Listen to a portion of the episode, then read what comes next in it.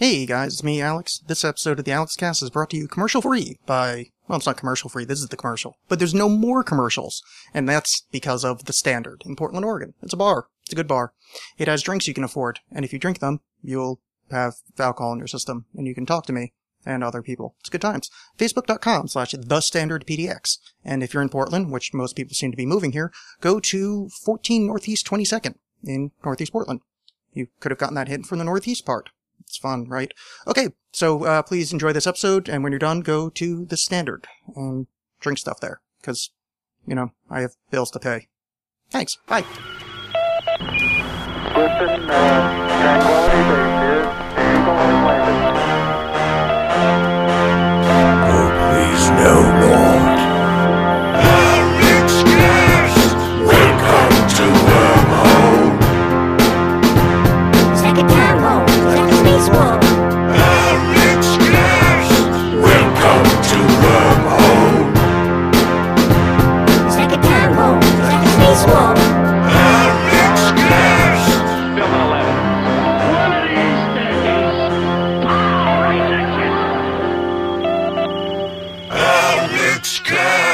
Hey guys, uh, tonight I have on the show Christopher Garetano, the director of the Montauk Chronicles, a frankly very well done documentary about something that could have readily been a series of completely insane people talking into a camera. So thank you for that. Thank you for not having Lyndon Moulton Howe on. Uh, well done.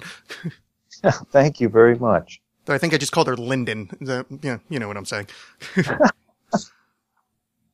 uh, yeah. So um, again, uh, to catch the audience up, uh, we talked about this slightly, but well, my computer decided to do something stupid. So we are rehashing my fawning over Christopher making a good movie instead of some ancient aliens type babble where it's a black screen with a robot voice talking about something. Yeah, and we, we have we have way too much of that, and so my approach is to take this kind of saturated subject matter, or sometimes like the Montauk, uh, not so saturated, and, and approach it in a very fresh, interesting way. You know, we seem to have deconstructed a lot of the the the, the groundwork that was laid by people like every everyone from Leonard Nimoy to Rod Serling to uh, Carl Sagan, uh, you know, to any or, or you know anybody that created a, a, a viewpoint or perspective in regard to the supernatural or preternatural or paranormal, and it seems to have been bastardized into these ridiculously erratically edited, you know, shows that you know start with empty promises of evidence and by the end of it leave you empty-handed. And I, I'm the antithesis to that. So I'd like to always make fresh material. Yeah, I, I've been on the show. Uh, I have railed against the horrors of the ancient aliens phenomenon, where, and you you worded it well in the pre-show that it's, hey, a bit of history, and then they slip in, you know, whatever horseshit conjecture they have, and then a bit of history, and if you're not being careful, you can look up the wrong stuff, and it seems like, oh, look, this holds some weight. There is evidence here, while it's just more subterfuge, you know, trying to gild the lily. Sure, and and the thing is, the, sad thing is, there's so many interesting facts that we can prove, and so many bizarre things that have occurred, or even atrocious things in regard to the alleged Montauk project, that to believe in the things we can't prove first and foremost w- would be a big mistake because there are things we can reference, there are things we can prove that are just as insane or just as bizarre. So that in my film, I'm trying to get people to see that. And also I find it quite interesting that just the idea of visiting these three men that I, that were my, the subjects of my film was interesting en- enough to go to their homes and just hear these grown men or elderly men in some cases tell the story of this just Z grade science fiction story as it was, you know, presented originally. Yeah, it's that's some of the weirder stuff that that not some of the weirder stuff, the uncomfortability of it, and I mean uncomfortability in a good way of people with all seriousness. You know, they they don't have like a wry smile on their face. They're not being coy or like a little tricky, saying really just the weirdest things a human can come up with. I mean, this is you're not going to find a stranger story out there than some of the stuff they're talking about. I mean, electric psychic monsters burning down a military installation. It's wild. Sure, sure. That, I mean, that that to me, and and again, I knew of that story before I went into this.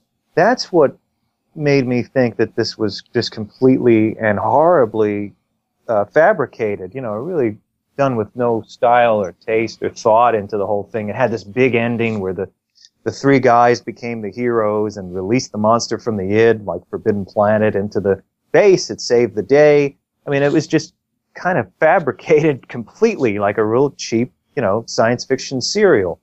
But then there's this other aspect of it where runaway, you know, boys or orphan boys were kidnapped and brought to the, the, the general story is this between 1971 and 1983 allegedly there were secret experiments being conducted underneath the Camp Hero Air Force Base. Now, at that time, the Air Force apparently had moved out. They were developing uh, radar technology for a number of years, and by the time satellite technology was available, uh, all of that stuff became obsolete, and there was supposedly a facility underneath the ground. This is something we have not been able to prove uh, yet. And so it is said that underneath that facility, because Montauk in the wintertime was like a ghost town back then, and it really kind of a remote town, so it was an ideal place to build that base originally in the, you know, way back in the 40s. So, uh, they say that runaway kids in and around New York City and Long Island were being kidnapped to be used in a secret mind control experiment that happened under the ground. And in addition to that, they say there was alien beings down there working in unison with the humans, that there was time travel experiments, there were uh, interdimensional travel, and then there was this device called the Montauk chair, where a super psychic would sit in the in the chair, and if he thought of something, an inanimate object at first, would be manifested into physical reality, and then eventually what you were talking about, this energy monster that they dubbed Junior. Uh, at sometimes it's an energy monster, other times it's a Sasquatch, as it was explained, came into this reality and uh, destroyed the base and saved the day because they were the, the, the, the, the men who conducted the experiments and ran the, the entire project were apparently going to bring the mind control into the general population. So the three men saved the day. It really sounded like a, a story. I'm a storyteller and it sounds like a, a silly story to me. But what I, what, what held my attention was this idea that these boys were kidnapped and being used in experiments. And if we go back to the MK Ultra experiments or even the Tuskegee experiments, our governments are very capable of these things. So this this is the idea that kept me hanging on, and and I wanted to continue to search through this thing. Yeah, that's the difficult part to kind of uh, sift through.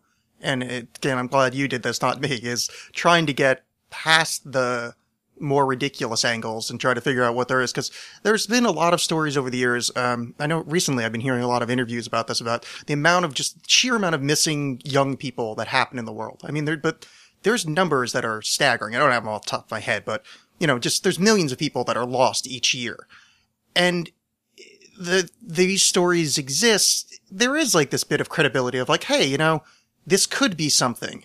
Uh, there are stories from that area of people being abducted and then the other side picks up. So, you know, the Stargate travel and the chair and all this stuff. So, I mean, I suppose I guess the, the question is what, what do you, what do you think, not necessarily what happened, but what do you think has the best evidence for? You know, what's the stuff that you see like maybe this is, this aspect of the story possibly happened as told? Well, it's weird because for a number of years there were only four men that were claiming that they were part of this. Now, and this is, you know, post 2006, it's very recent, uh, there are a lot of people that say that they were part of this thing that happened there or similar experiments.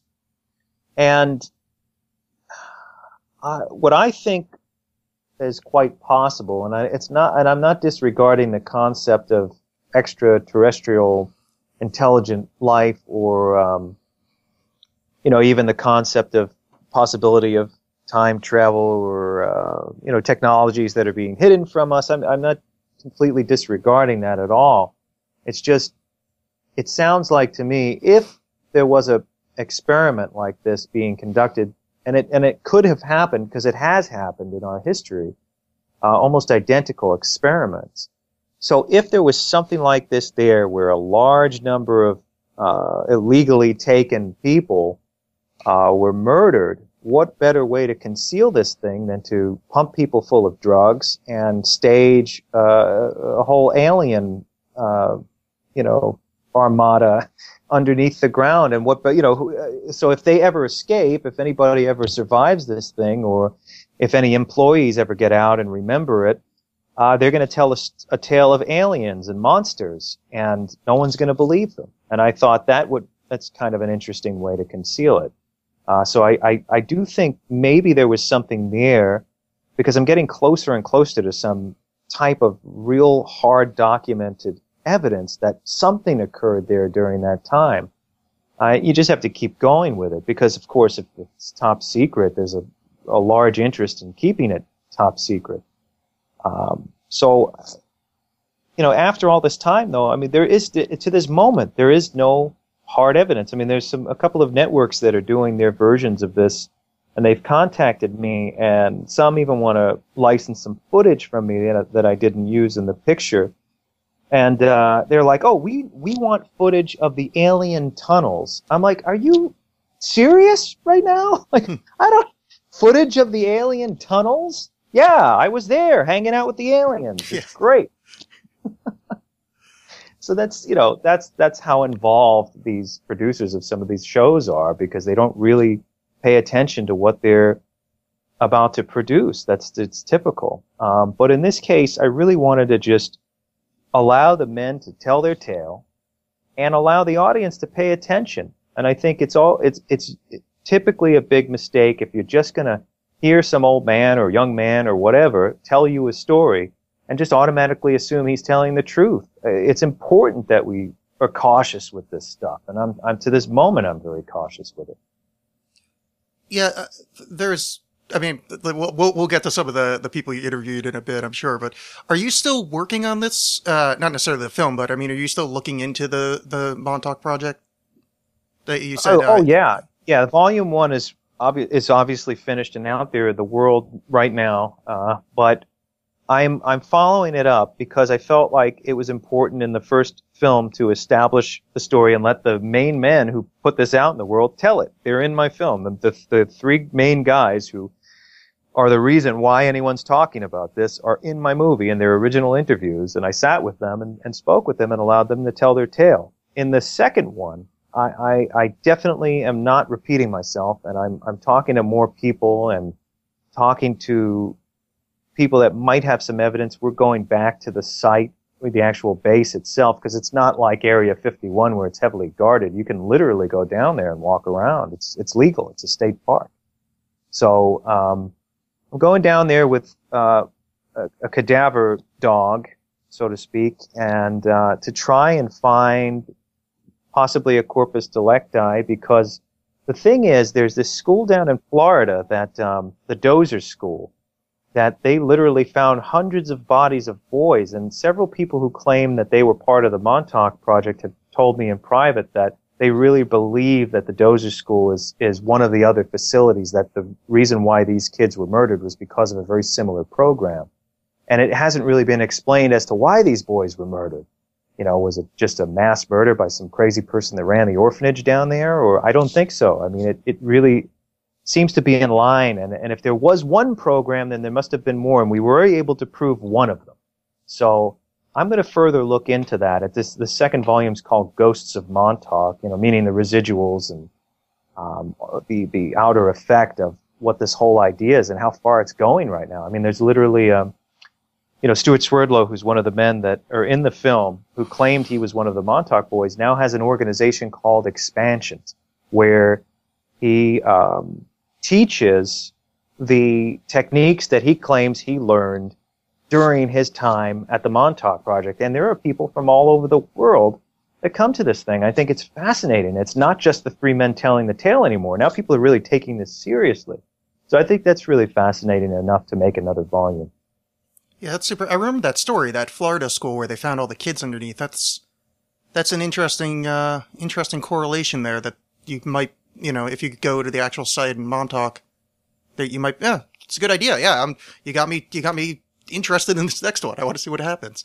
Sure, and I, and I don't want to. And the thing is, I'm going to make it very clear. Like I know, you know, at the very end of of my picture, if you remember that that guy James Bruce, I asked him to take me to the base and look around, and he said there was a hatch down there that he was taken into. Well, that even as dramatic as it may have seemed through the editing, that was all 100% real. I mean, the only way it was set up is that we set up the idea that we were going to go down there and look around, and I wanted him to show me this thing.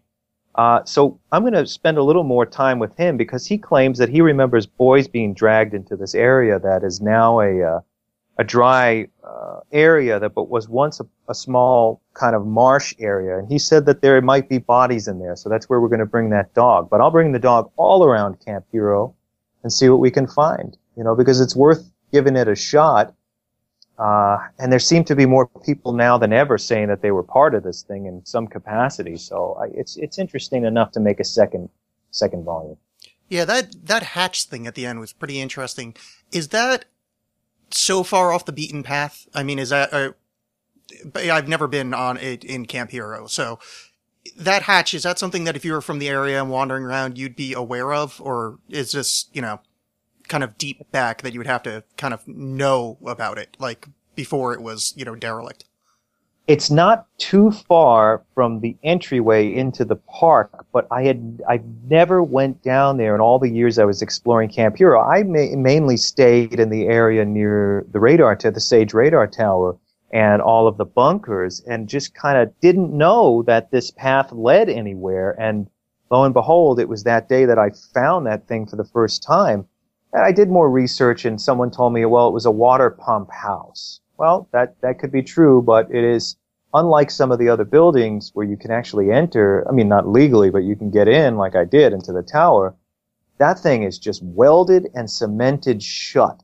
Whereas every other building that I've noticed outside of the bunkers, the bunkers have these giant cement slabs you cannot get through. But the other buildings you can get in, you know, they just have, you know, plywood on the windows and stuff like that. So this water pump house is just welded shut. And I found that to be a little curious. But again, I'm not going to say, hey, there's equipment down there and it's an experiment room. It's just the place where this guy says it was. But I just find a few things to be curious, especially what, why, why such tight security on this derelict water pump house where it has to be literally welded and cemented shut. A little strange. Yeah that guy when he first showed up on screen, uh, James, the the one that showed you the the hatch at the end, he's the one that only when he first showed on screen, he just screamed uh fake to me. Like there's not not uh, on your part, but that he's making it up. There's just something about his his posture, his body language. But then when he shows the hatch, I was like, oh shit, that's at least insider knowledge to the point that like you know he grew up around there and was well familiar with the ground. So he that one turned me around a little bit on him. So at least, you know, he was a amateur scholar of the place at, at, at worst, you know? Yeah, now I haven't ruled out the possibility that he did make it up. It's a possibility, but I don't believe that he did because it's, it's a little complicated, but I gave him a chance to speak and I've, I spent some time around him and this guy is 24 hours a day, seven days a week, as far as I can see, 100% believes that this stuff happened to him he's lost, you know, I mean, family, uh, lost jobs over this. You know, he just, he lives this every day. And, uh, I would say so because there are other people that wanted to get into the movie before it was finished. And I could tell that they were lying because I would ask a few questions and they just would just jumble around and not be able to tell me. And in, in James's case, he, it's like, I'm not saying he doesn't have the creativity to make it up or but it, it, it strikes me as somebody who um, wouldn't normally come up with a story like this, but then is recollecting these things, you know, bits and pieces of them, and telling me what he saw. And I don't. He, he I, I can guarantee you that he believes it. He really does. Yeah. Now, is he is he absolutely crazy, and did he fill his head with a whole bunch of this conspiracy stuff, and then convince himself that he was part of it? That's a possibility. But I don't know. I mean, after spending time with him, and I just there's something to this, and especially the way he explained his life in the early days where he was in kindergarten and he was taken out of class to put puzzles together. I remember that personally, you know, in the in the in the early '80s, you know, going to kindergarten and uh, seeing kids being taken out of class, and they would call. I don't know if you remember this or they had this when you were a kid, but the gifted kids. Remember the gifted kids? Who are the gifted kids? They would take those kids out of class and bring them to another room.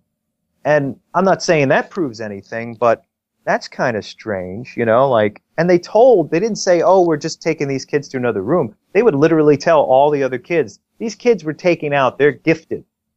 In other words, you're not. and they would take all these kids out and bring them to another room. strange. Yeah, no, totally. I, I, I suppose I never really put that together in that way. But again, it's, it, it's strangely enough, it echoes, or maybe the, the art echoes, but I mean, that echoes a lot of stuff that's in, um, pop culture. I mean, that's sort of, uh, like that show Fringe, where it's these special people that can, you know, be psychic getting pulled out. And it's, it's just, it's, it's interesting. Just your note earlier about, you know, maybe this is just the disinformation is the weird side of the story and it is just a psychological experiment on kids. And I just find it interesting that like some of this stuff echoes back into pop culture. So maybe it is just a different disinformation thing, the alien and the time travel aspect. And it is, you know, like an MK Ultra type deal. I think it could be. I mean, our our CIA, uh, you know, what is that? Project Stargate did use people in remote viewing experiments. There are a lot of credible people that really back that story up. And then we have, you know, on another note, there's Gordon Cooper, our um, right stuff astronaut, uh, claimed that he was going to be part of a time travel experiment. He told that story to Lee Speigel, and I don't think he was pulling his chain. So I don't, I don't know. You know, it's, it's weird because the longer I spend doing this research, you start to uncover things that, you know, eventually I feel that the Montauk tale, as crazy as it is, isn't so crazy if you start to research all the little points. I just don't know. I mean, you know, my first day with Alfred Bielek, who was the, the elder of the three men who passed away in 2011, um, you know, spending an afternoon with him in Fort Myers, Florida, I mean, it, within a three hour period, he told me everything that you've heard in the Montauk experiment stories to vampires being real and that they live off of pig's blood. And I mean, that, you know, if you're familiar, and, I'm, and you probably are familiar with horror and science fiction and pop culture, I, you know, I am very familiar with it. And he, he must have told me, you know, 20 stories that check out to things that I've read in fiction or movies that I saw.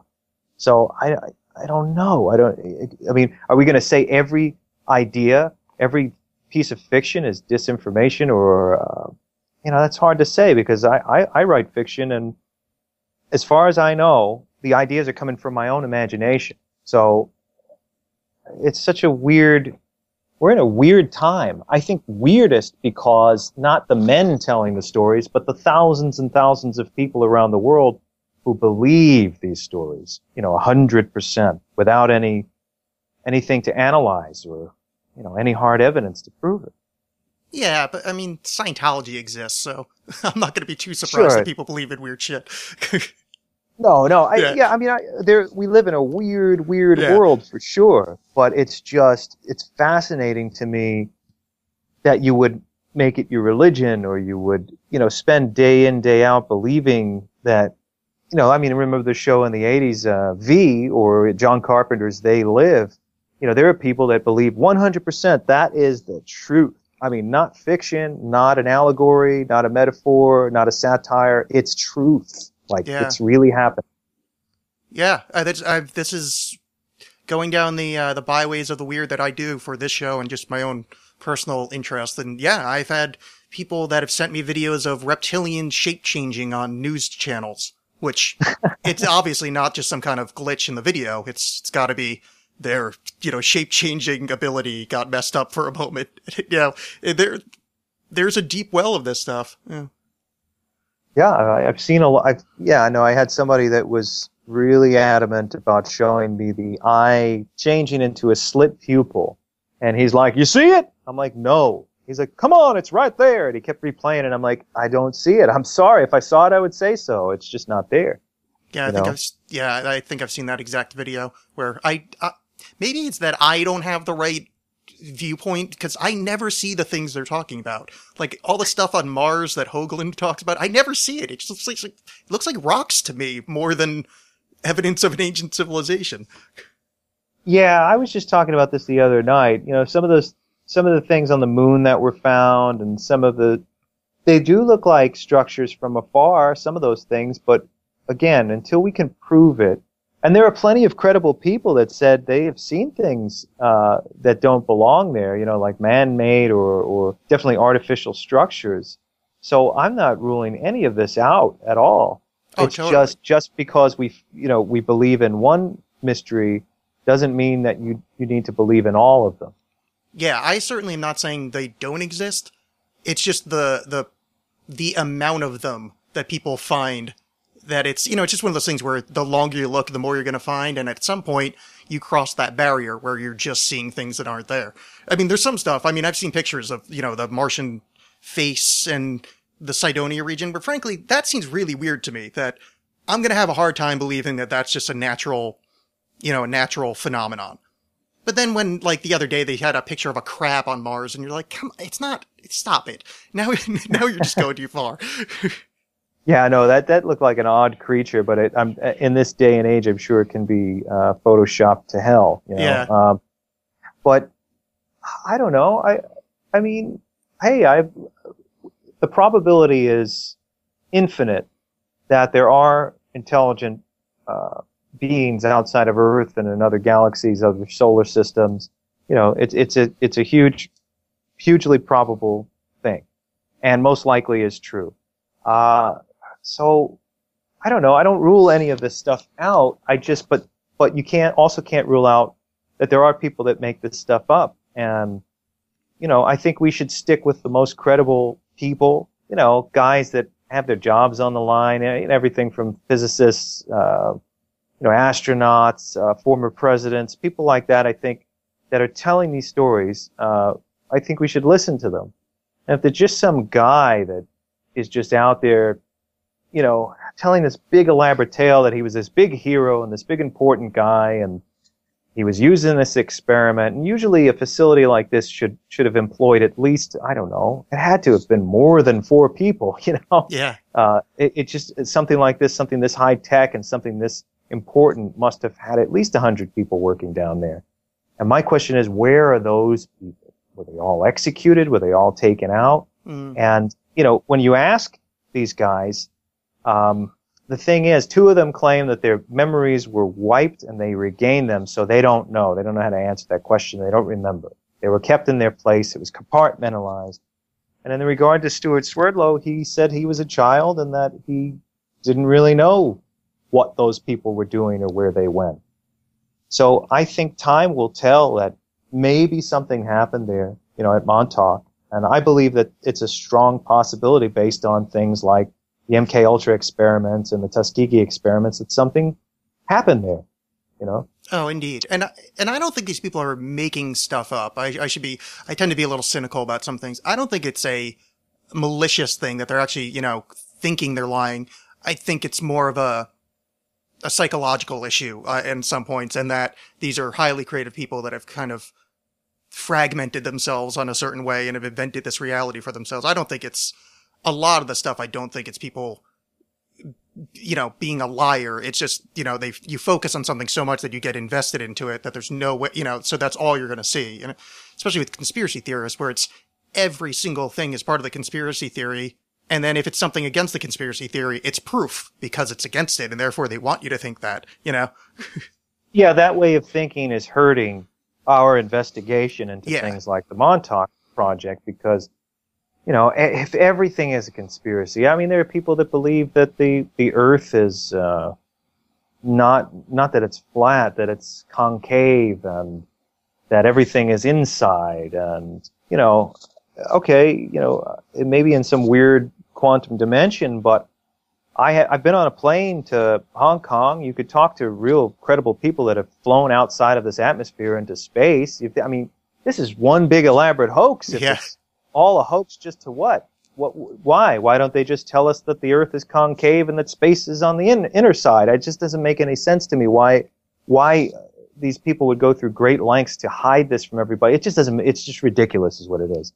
Uh, but but there are people out there that believe this, and uh, you know, I, I just think that it's it's quite important to be careful, especially when possibly damaged minds or you know people who might do something crazy are are getting this stuff inside their heads. And uh, are you familiar with um, John Carpenter's They Live? Oh yeah, of course. Yeah, Roddy Okay. Piper. Yeah.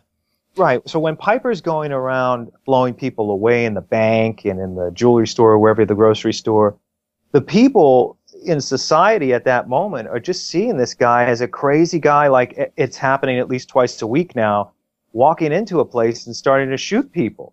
Yeah. And, and, and so I wonder if some of these guys that are doing that, and I think some of them have said this, that they believe that, you know, the world's being, you know, taken over by this evil force and that they're heroes. And it's funny how in the movie, Piper is a hero, but nobody believes it because he's just walking into a bank blowing away innocent people. And that's happening every day out here. And I'm, it's just a strange thing. And then so many people love that movie right now that I don't know. It could be dangerous. That's the thing. When when I was a kid, and when you were a kid, or even now, when we, we love stories of uh, cryptozoological situations or UFO sightings or hauntings. I mean, they're really interesting and they're they're they're great to read about. Always have been.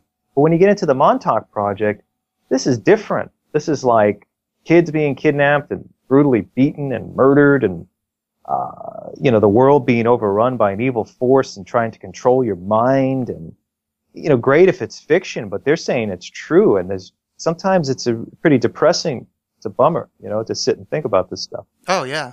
Well, you bring up a good point with the They Live is is something, and this really concerns me because if you think about They Live, uh, early in the film, he's not really a hero in a lot of it. They're, these are just people. These are, I mean, the aliens. I'm calling them people, but the aliens are just they're office workers. These aren't the soldiers taking over the world. I mean, it'd be like, uh, you know, invading a foreign country. You know, you're the U.S. military, and then you know, knocking down the office that processes the military request forms and blowing away people at their computers. Like, these people were just shopping, and the guy kicks the door down and starts murdering them. Like, I realize Right. they're an invading race, etc., but like, as far as the message that's being told to some people that may have a fragile mind is, well, they're, you know, these are other, therefore kill them. But they were just, they're doing the grocery shopping. Right. It's, it's not like Invasion of the Body Snatchers where they're literally just absorbing you and getting rid of you. They're just becoming the rich in society. And well, I mean, it's, it's a, it's, it's conceptually, you know, still, uh, oppression, but at the same time, you're right. Yeah. They're just kind of walking around shopping and doing their thing and he's just blowing them away. Yeah, I mean, th- these people are just doing their job. They should, they go their transdimensional warp hole, they show up, and, like, I'm not saying they're good people, but they're certainly not shotgun worthy, and for people with a bit of a damaged mind, and the the one that occurs to me, and that's the They Live example, I'm sure you saw that story of the guy that was claiming to be a half alien hybrid that had, like, this stockpile of weapons that got caught recently. Like, I think he got killed recently. Oh, wow. No, that's what he said he was? Wow. Yeah, um, let me see if I can Google it real quick. It was, uh, yeah, he claimed to be a half alien hybrid and, uh, that he worked for the government and he had this giant stockpile of weapons that he got caught with. Uh, I hope I can find it quickly. Um, yeah, it was, I mean, this was just about a month ago. Uh, but, you know, that's someone that, that could have gone really wrong. I know a guy who, uh, you know, I'm not going to say his name, of course, but he really got so deep into this stuff, and he was somewhat related to this movie and this project, and he um, literally kind of lost it and just disappeared, and then ended up in an airport. And he walked in the airport, and they were saying, "Well, what are you doing here?" Because people started to complain. They saw there was something wrong with him. he's like, I'm here to lead the people. And they took him away and threw him in a mental institution. Holy shit. and it's not it's not funny, it's sad, but it's like I knew him and we were friends and he really got so deep into this stuff that he was calling me saying that they're coming to get me and that I had to do certain techniques to stop them and that the black helicopters are flying over and all of this stuff and it I guess this the, the material was just so overwhelming and he may have already had some issues and uh it just pushed him over the edge, you know. Yeah, And, uh, that's it's scary when that happens. Yeah, yeah, I found the story. This guy's name is Jeffrey Allen Lash. They found his body, and he had twelve hundred guns, six point five tons of ammunition, and two hundred and thirty thousand dollars in cash. And he was claiming to be a half alien hybrid that was, uh, let's see, he was a part human, part alien creature sent to Earth to save humanity.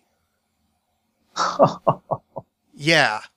Yeah, it's from, uh, uh, yeah, just the end of August that this story dates from, but that's scary because that's, I mean, that's real. That man had 1,200 guns. That's, Well, yeah.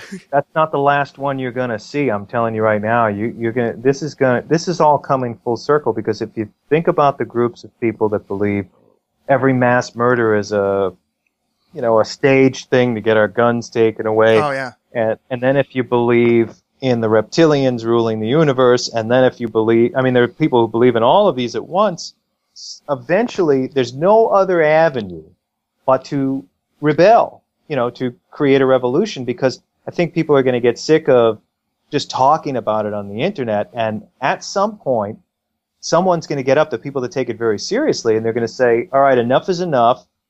We have to fight back now. And you might see, and as far fetched as this may sound, it's really not that far fetched. You might see a group of people that really believe this stuff and that will go and use violent force to fight back in their minds, you know?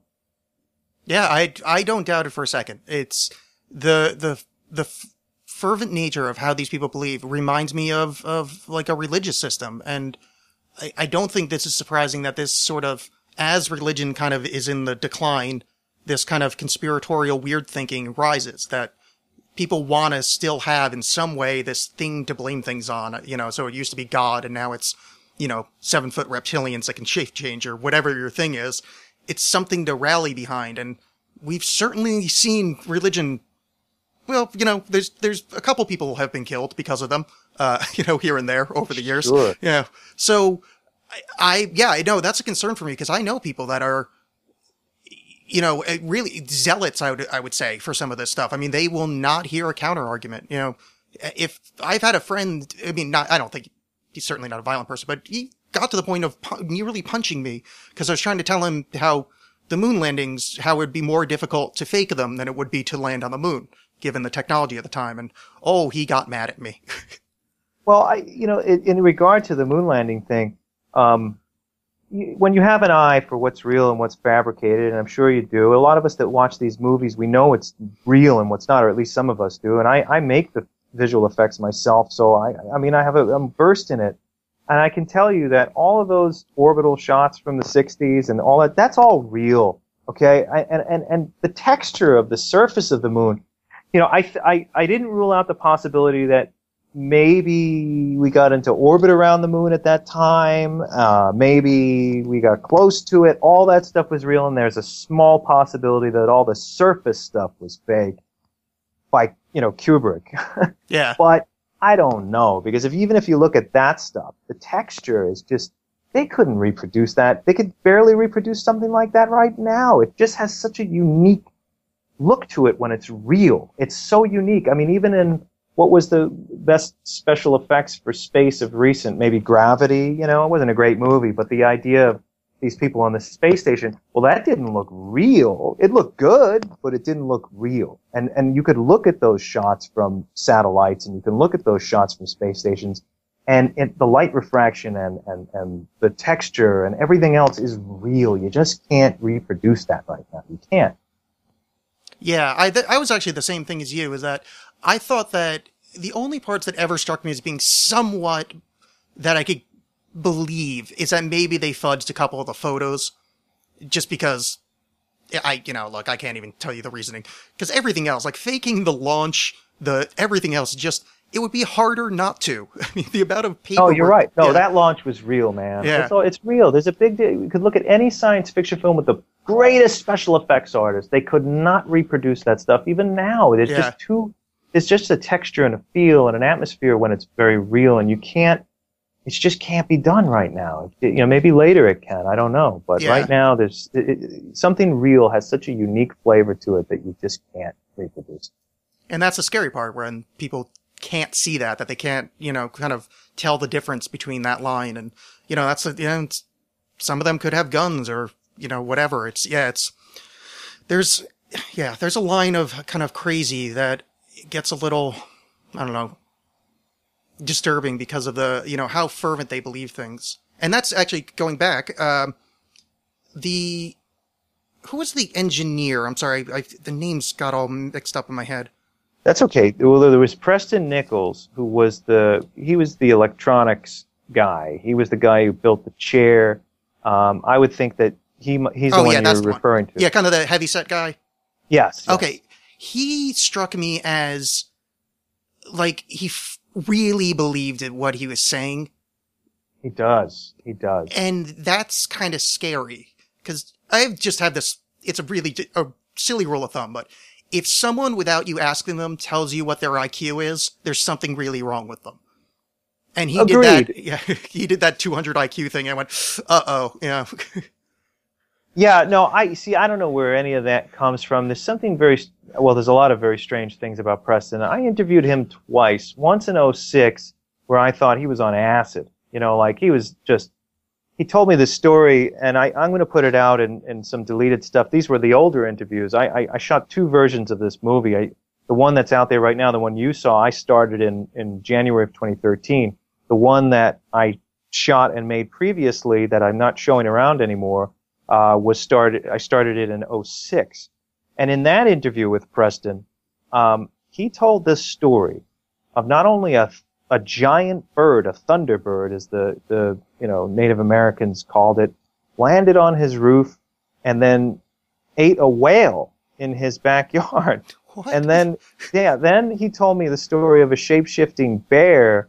Uh, a bear showed up with a hurt paw. Then it came inside and shape-shifted into a young man, and who knows what happened. But the thing is, it's he told a lot of stories, and uh, you know, it, it, it takes away from his credibility. And I felt the guy either lost his mind completely, or he was on something when I went back in oh, uh, uh, I'm sorry, in, in, in 2013, uh, he was very different. In, in the interviews that you saw, he wasn't as out of his mind. You know, he was still telling strange stuff. And the funny thing that happened when he knew I shut the camera off and he was watching, he kind of shifted into this really sober, lucid state. And he said, you know, Christopher, there's just some things I'm not going to talk about when you're running that camera. I'm sorry, but I can't. You know, and he, it was just like not the guy I was just interviewing, which really blew me away. Like, is this all an act? Does he have to put on the crazy act? And so I started putting little pieces together that he did say, and he does say it in the movie, that he would go back and do it again. This is a guy who was a loner, who was obsessed with technology, who loved science fiction growing up, and then ended up apparent, you know, in his mind, at you know, being part of a, a science fiction story. It was this dream come true. But in the process, and you saw him get very defensive when I brought it up and actually yelling at me. Uh, he didn't want to face that there were boys that were killed. So I believe in his mind, at the very least, he another person who really believes this happened. You know, he believes he was there. Yeah. Now, I know it's not really your job as an interviewer. You know, you're there to have, you know, administer them telling the story. But did you, during the interview, it's, it's kind of interesting to him and Stewart, especially, because they seem to have, I don't know, they- seem to be more fragile, to put it politely, uh, with some of their stuff. Did you ever call them to task for any kind of, you know, contradictory statements or stuff that just, and when I say this, I know what it, I don't mean it, that frankly doesn't make any sense. And I don't mean, you know, monsters from outer space, but like, you know, the electrical engineer, I think at one point made reference that he had to like go in and kind of put people's psychology back together after they were broken down, which, I mean, that doesn't seem like a really suitable job for an electrical engineer. You know, that would, you'd probably want to hire a psychologist of some variety. You know.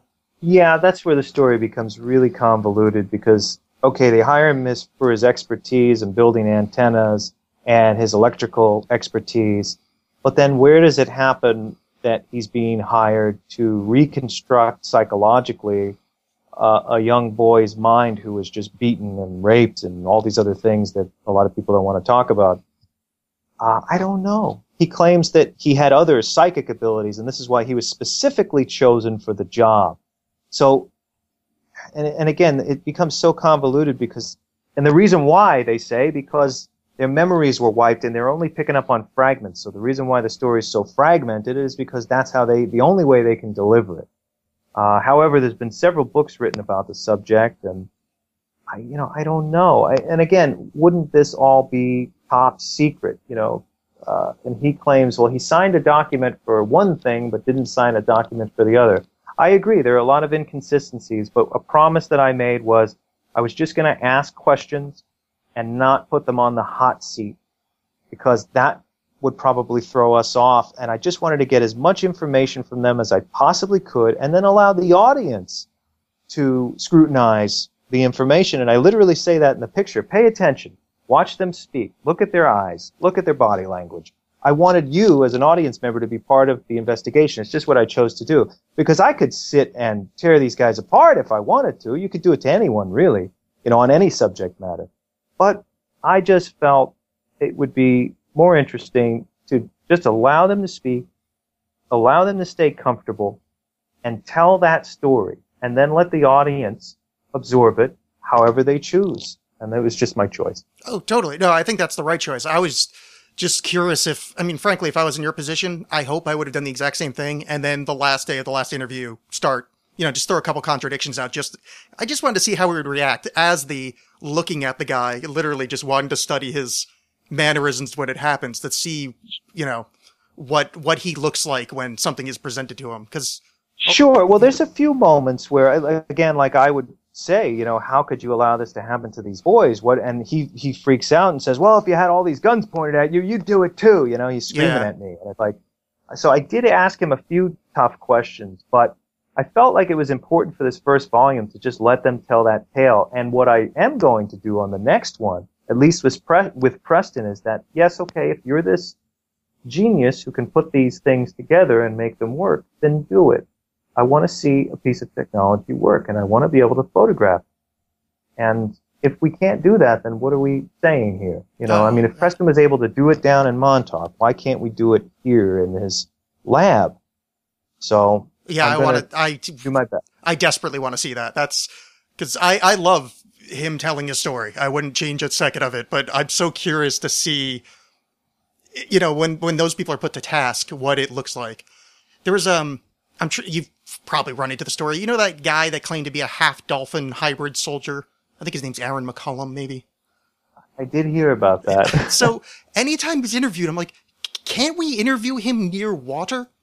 Like, why are we, why are we in a room? Like, you're, if you're a half diver, dolphin super soldier, why aren't we near a pool? Cause this is really easy to, like, this is the super easiest thing to prove. Go jump out of the water six feet into a flip, you know? But no one ever does it. I agree. No, I, I think people should be taken to task, and I- and I and I plan to, but in the best way possible. It's it's to support them. It's to say, okay, you are saying this is true, and I want people to know, and you want people to know. Otherwise, you wouldn't be telling this story. You wouldn't be writing book after book about it. So. Let's see some of this stuff work. Let's see how it works. Tell me. I want to support you. Show me. And if if there's an argument, if there's a resistance, of course I'm going to ask, well, why not? and this should be in the in filmed and it should be displayed because if all of this is true and and they're spending their lives telling the story why not take it a step further and display it for us Yeah, absolutely. And that's my thing is I like to come at things from a skeptical perspective, but from the old school skeptical where I want to be wrong. Like, I, oh, I want to see this man build something that's impossible.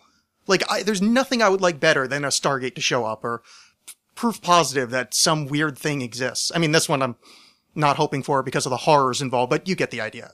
Something miraculous would be fantastic. So I want them to do it. I want them to build something crazy on camera because, you know, it's, the world would be boring if all the crazy sounding people actually were just crazy.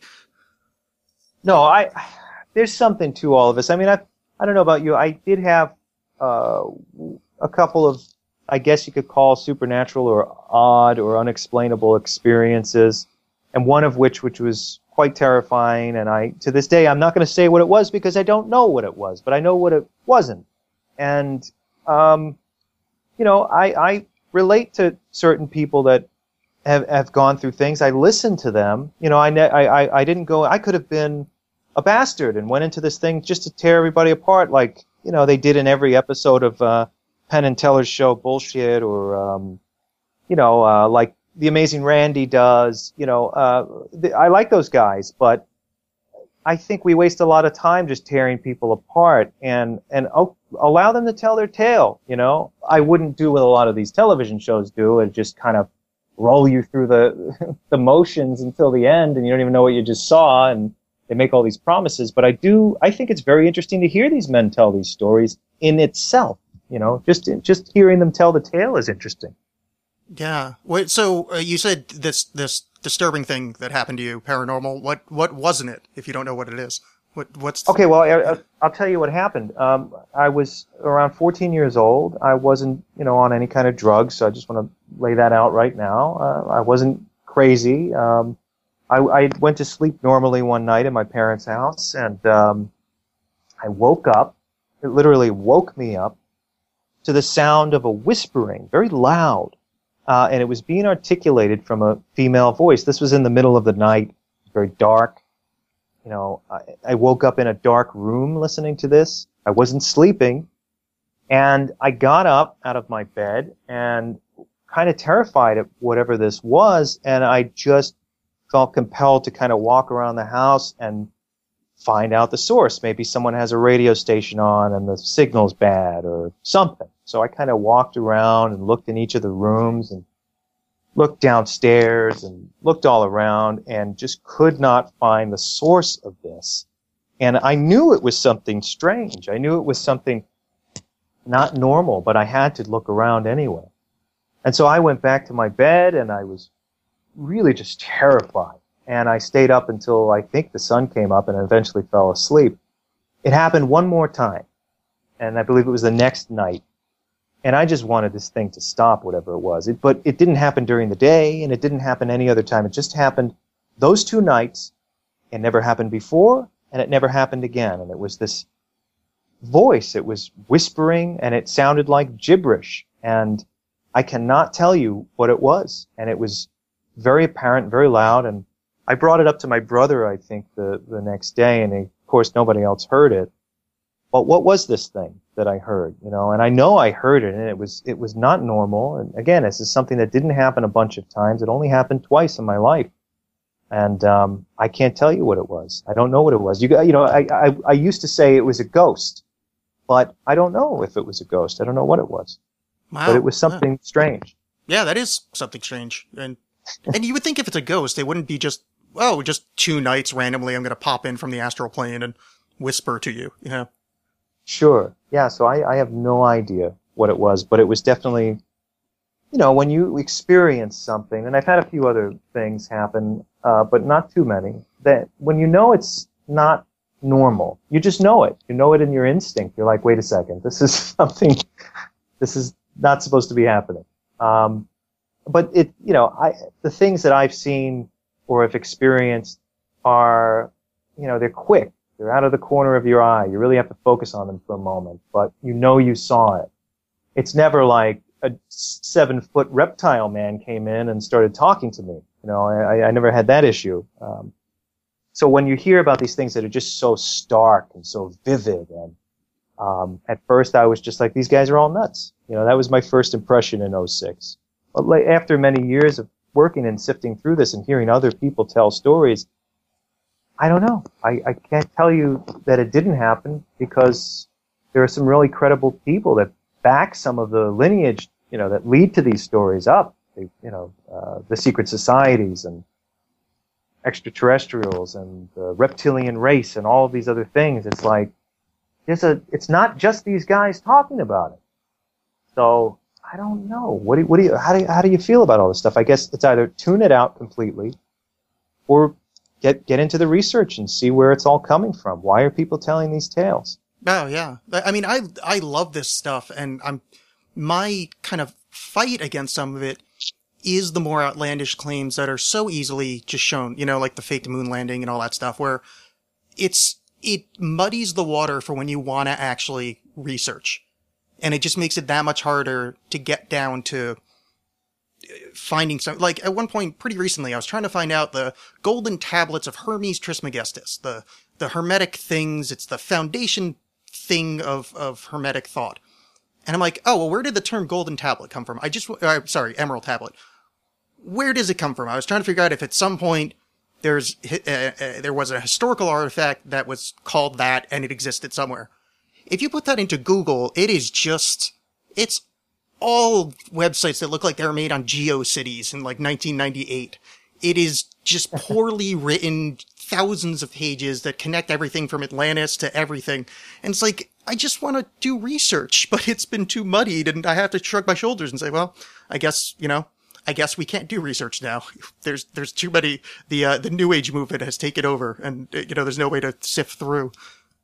But this is interesting because I think maybe the way to do it, and I have a pretty extensive collection of uh, you know supernatural and, and paranormal literature, like dating back to the 70s, and it's like I think it's time that some very serious researchers write new volumes, and so the things you're looking for, you might have to go back out and start hitting library archives, interviewing witnesses, all of these things to kind of you know have these things well documented um, because I don't I don't know if there's any other way to do it. You know, I, I think there's ancient texts and there's certainly like I have a book on Stonehenge that's just fantastic, but it's out of print, and I think it's been out of print for many years. Uh, but it's great. I've never seen anything like it, and you know, you certainly can't get your hands on it in a in a Barnes and Noble. So the idea is, I, I think if you're going to get any books on this subject matter, you need to hit um, you know, used bookstores and go to their sections and really search them, and you'll find things that are pretty brilliantly written. You know, some of these books, uh, because at a time when it was really obscure, uh, I think people re- took it seriously. And I have another book on secret society, uh, secret societies. It's just so well written uh, and so well put together that I think it's better than anything on the internet. And it's an old book. You know, it was printed in the 70s. So I would love to see, yeah, modern, uh, scholarly, inter- uh, you know, uh, intervention in this because I think there is a lot to all of these stories that there's a kernel of something at the heart of it. And because it's, you know, kind of, you know, like they say a lot of, uh, not a lot of archaeologists, but I've heard, you know, proper archaeologists say, well, they would love to look into Atlantis, but they'd be mocked horribly because of all the, well, it was a foundation of crystals and all that stuff. Where as an archaeologist, they would love to f- spend their free time looking for Atlantis, but they'd be laughed out because because of the the, the stigma associated with it. Well, I think one way to remedy that would be that same archaeologist can create a pseudonym, do his research, and put the book out underneath under the pseudonym, retain his position enough, as an yeah. archaeologist, and, and get the information out there. Yeah.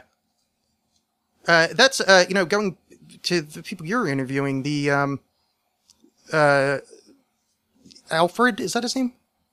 Yeah, Al Bielek. He passed away Al in, in uh, 2011. I was I, so I was looking into him because you know he looked to be legit, you know, some kind of military type person, and you know, um, have you? I mean, I'm sure you have because you made the movie. Have you looked at some of the? Uh, I I just briefly went over the internet, but uh, there's like a whole website called like you know Al Bielek is a hoax or something like that. That some of his claims because he also claimed to be part of the Philadelphia experiment, apparently. He did. Um, yeah, and I ha- and I have that, and again, like I shot 300 and I don't know 25 hours of footage for both combined collectively for the both Montauk movies. I have a lot of stuff with Al talking about the Philadelphia experiment, but if I put it in the movie, we would have what you feared you might have gotten from me is just this stagnant talking Yeah. head yammering on and on for three hours about stuff we, you know, can't really grasp or prove. But Al did say that, and it was funny because during the interview, uh, it was, this is, this is in 06. I'm sitting in his backyard. We shot one interview in the house, one outside. His nose started bleeding and his arms started bleeding. I remember my grandmother was taking blood thinner for, you know, her heart and, and she had the same issue because her skin started to just, you know, little parts of pieces of blood here and there.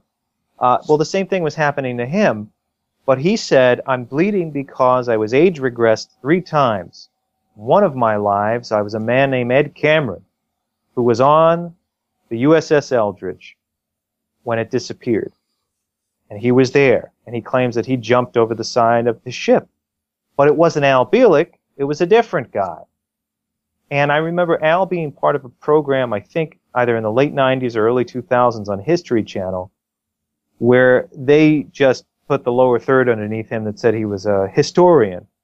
And they never showed any of the footage of him talking about being on the Eldridge.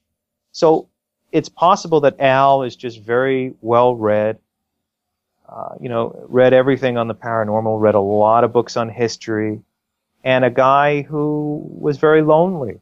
And I'm saying this is a possibility. I'm not saying Al wasn't part of these things, but it's possible that Al was a very lonely guy, that he's very well read and felt like he needed some kind of purpose in life, so he invented this tale, even maybe in a fugue state in his mind. You know, he, he had to do it to survive, you know. Uh, so he became this hero and he got this attention and certain people respected him for it. Uh, that's a possibility that it was all invented by a man who just was very lonely and had a lot of knowledge of, of things and, and concocted the story. But here's the thing. There are other people that say and are telling the same tale. So it's either they all got together and agreed that they were going to tell the story together, or some of it's true. Yeah, that's what I was gonna follow that up with because I want to believe in weird stuff. Um, they do seem to be telling pretty similar stories. I mean, given the the scope of the Montauk stuff, where I mean, it goes from everything from child murder to it seems like some kind of occult ritual to stargates to transdimensional warp holes. I think pretty much anybody could just say anything and it might fit into that story somewhere, but they do team, seem to be telling a similar narrative. Is it possible that like was there kind of an er original kind of story that came out by one of them? And the other two or the other few that have come out kind of just repeated that? Or do these come out with such you know from such different disparate angles that it'd be hard for them to you know be copying one another? I think where this originated was there were circles of gatherings and groups of people in and out of New York City where they were all they were kind of like UFO clubs or science fiction clubs or whatever. They got together and they told these paranormal tales. And Preston showed up and Al showed up to these things with these stories.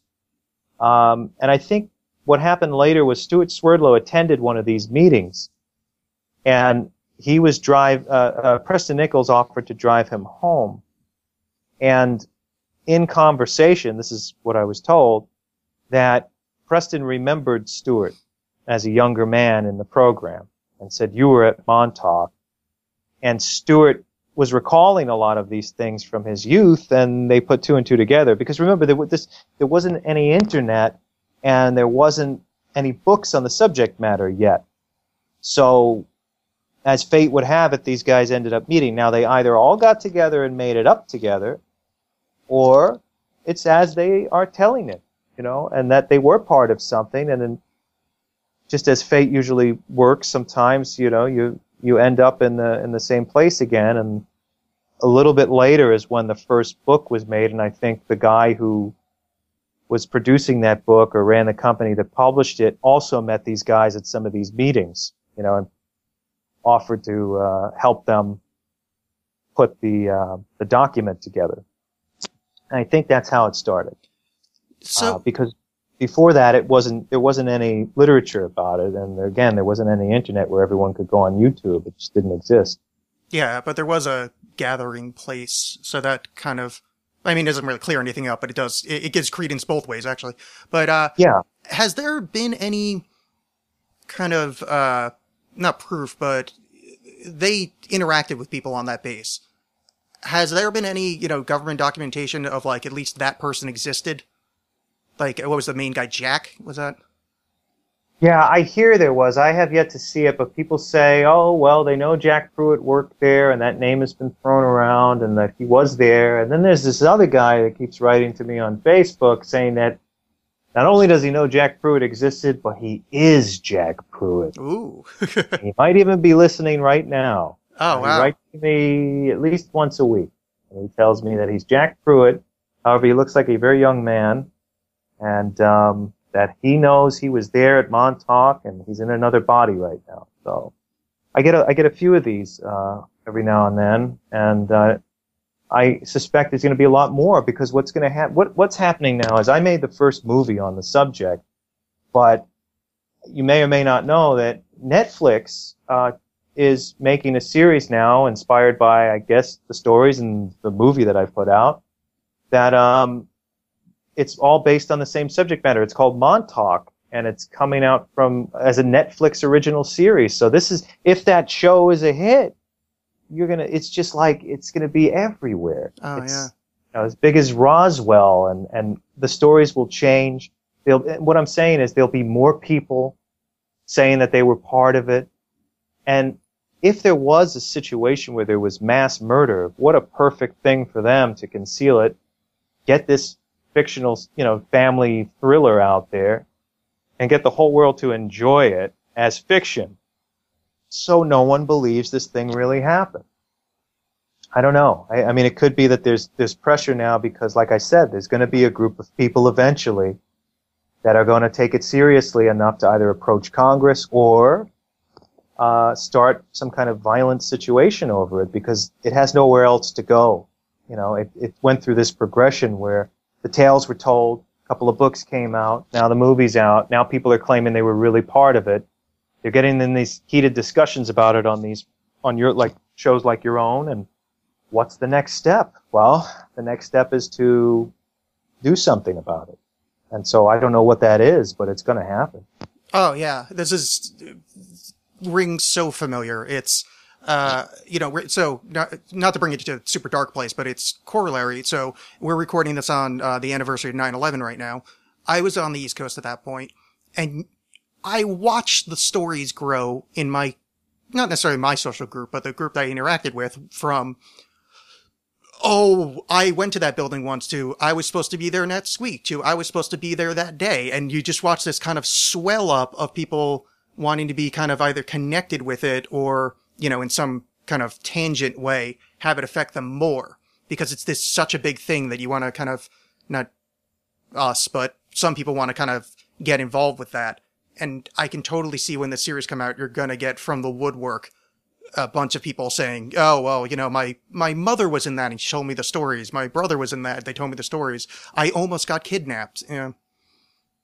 Yeah, oh, that's already happening. So I can only imagine a big show like that, Yeah. you know, doing their thing, and everyone's going to be convinced that. Uh, well, not everyone, but you know, a- good deal of people. I mean, I like I said, I have some gentle, young gentleman telling me he's Jack Pruitt, and by the looks of it, I I believe he believes it. So, you know, like this is not just a joke. He really, this guy Yeah. really believes he's Jack. I mean, I looked on his Facebook for a little while, and he's got some really odd stuff on there. So. No, he oh, was know. he, he was soul switched or was he regress? He was age regress because I know there's those two options from what I've read.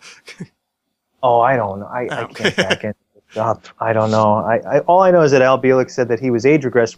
The one interesting thing though, Al Bielek brought that term up to me in 2006. I think there was a Harvard study where they used the same terminology regarding a mouse, which was a few years later, and they did. This is a true thing. They age regressed a mouse. Oh yeah, So- yeah, I read that they they, lengthened the telomere reduction or whatever. So it went. Oh yeah, Right. Yeah. So it worked, and they it, it worked. So I don't know. I mean, is it possible that Al uh, was exposed to technologies that have been, you know, because they do take quite a while to let us know things are coming out uh, or have been made. They, they don't let us know the day these things are established. That's for sure. So I don't know. I mean, I'm just very. I, I always take it from a very cautious place. I, every Yeah. step I take in these in, in this investigation has been cautious. I'm not going to say that any of it is true because I've yet to see any true hard evidence of it. I do get a lot of people though claiming they saw things out there, and some of which are pretty credible people. I had one guy who um, I, I interviewed. You could see the deleted scene. I put it out on my YouTube channel, part of it at least, because I shot a lot of footage with him. I could make a whole movie just about spending time with him. But there's a guy uh, who was a commercial shark fisherman at the time of the interview, and he also worked for a, a television station, and he wanted to conceal his identity. But he said when he was out on uh, a shark fishing trip, coming back at night, late at night, he saw a craft uh, that came out of the water right off the coast of, uh, you know, off the Montauk Point, which is is Camp Hero.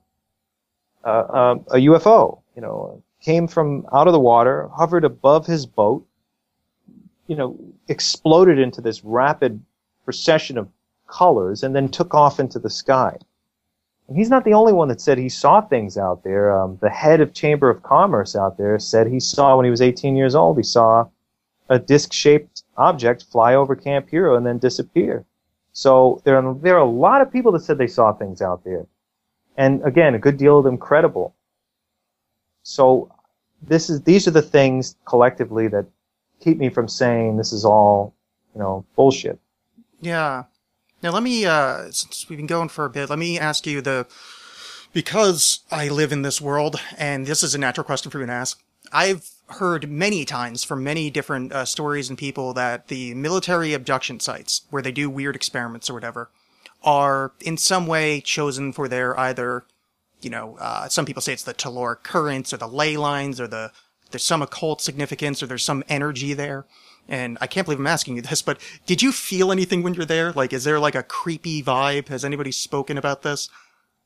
Oh yeah, no, there is. I spent a lot of time out there by myself in the dead of winter. I mean, there's nobody there. Um, and then there was one moment when you'll see, like, some of these shots are in the film, but I was all by myself, and you know, it's a shot of the tower. The wind is blowing.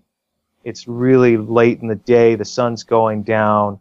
Um, and and I just I don't know. I don't know if it's the power of suggestion. I really tried to walk into that place every time as it's just an old Air Force base, and there's nothing wrong here, and most of the time I wasn't scared, but I think when I was making that shot, I felt something. You know, I felt like, wow, you know, this this very strong energy came over me while I was sitting there getting this shot, and I kind of wanted to get out of there. And there was this family of deer that kind of walked by when I was getting that shot, and they were staring at me, and then they took off. It was just atmospherically, it was perfect. But I'm a guy who loves horror films and and makes them, and I don't know. It could have just been my imagination. So. Yeah. it's just, it's one of these weird overlaps that, again, I hate, I don't want to write it off because it happens so often, but there's this overlap between, you know, energy awareness people, uh, military sites, uh, you know, ancient, you know, megalithic sites, and then UFOs. They seem to, there's a lot of places where all these kind of overlap at once. And it just, it, I've heard it so many times from, in so many disparate places that I, I, I, I hate myself for it, but I'm like, oh man, this actually might, there might be something to this, you know? I think there could be, you know, after all this time. It's just frustrating that I can't get my hands on something where I can tell you, you know, Alex, I can tell you that, okay, I know this happened. I think I'm close. I was on a Coast to Coast AM in February. And after I got off the show, I received an email from someone. I can't tell you, you know, they're, who they are, course. but yeah. they they worked for uh, a chemical company, a known chemical company in the 1970s. This person oversaw documents uh, that their boss was passing around uh, very secretly because this person worked closely with their supervisor. The supervisor had documents that had the Brookhaven Labs name and address and Camp Hero name and address. This was in 1983. And also CIA documents and, and a secret uh, experimental alloy that was being sent to Camp Hero at the time. And other strange things were going on. And I feel that if I pursue this, uh, we might find some kind of document that proves there was something really, really covert happening at Camp Hero during that time. Ooh, that's really interesting. Yeah. I always love those stories of the, the advanced, uh, uh, metals that, again, another one of these commonly recurring stories. The recently they've, uh, I read that scientists have kind of figured out transparent aluminum, which has been part of this story for a while. The, um, so much so that there's a conspiracy theory that one of these Star Trek films had it in there as disinformation. It could be. I mean, why why not? You know, we're for a while, most people collectively all listened to the same stuff and kind of watched the same stuff until the advent of the internet. It's now so scattered and we don't all watch the same things and there's so many different things out there. Uh, but you know what I'm saying? It's like before, you know, the early 2000s, really a lot of people were familiar with the same things. So I think that concept would be uh, would make sense because it's like, okay, we all watch the same, relatively the same news stories and we all watch the same television shows and all the same ideas are out there. So we're being influenced by this one suggestion. But right now it's so scattered that I, I mean, I haven't watched TV in almost two years and I don't really pay attention to, uh, really what's happening in the world too much because I, I wanted to tune it out. I wanted to feel what it was like to try and tune a lot of that out it feels pretty good. But I, I do think you're being manipulated by advertisements for sure and by the news. You know, I, I feel like the news constantly wants to break you down and take your, uh, your, your positivity away and break your heart. You know, I, I feel like a lot of those stories are out there for those reasons. I don't know exactly why, but Oh no, I totally agree. I've uh, I've had conversations with a friend of mine who all he reads are negative stories that annoy him and you know kind of make him doubt the goodness of humanity. I'm like, well, that's because those are the news stories. So stop reading them. I, go to a website. Actually, I just typed into Google a a site of only good news and sent him to that. Like just read that for a while because yeah, that's the news isn't going to report. You know, uh, a mother hugged her kid really extra hard today. That's you know that's not going to show up on CNN. No, no, I agree. But I'm what I feel are important stories are um, invention, uh, people that have helped other people, um, you know, positive outlook on the state of things, finding new musicians and artists to inspire new Yeah. generations instead of constant barrage, even though I like a lot of them, constant barrage of remakes and superhero films. And if we could just get past these things and invite a world of uh, invention and creativity and originality again, you know, it seems like, I mean, I used to, I'm sure you remember, we used to know what bands were good and who played guitar and who was the, you know, the creator of this music that we love so much. And it seems like all that's gone right now in the place of, I listen to some of the modern music and I don't want to sound like an old man, but you know, like some of this stuff is just difficult to take.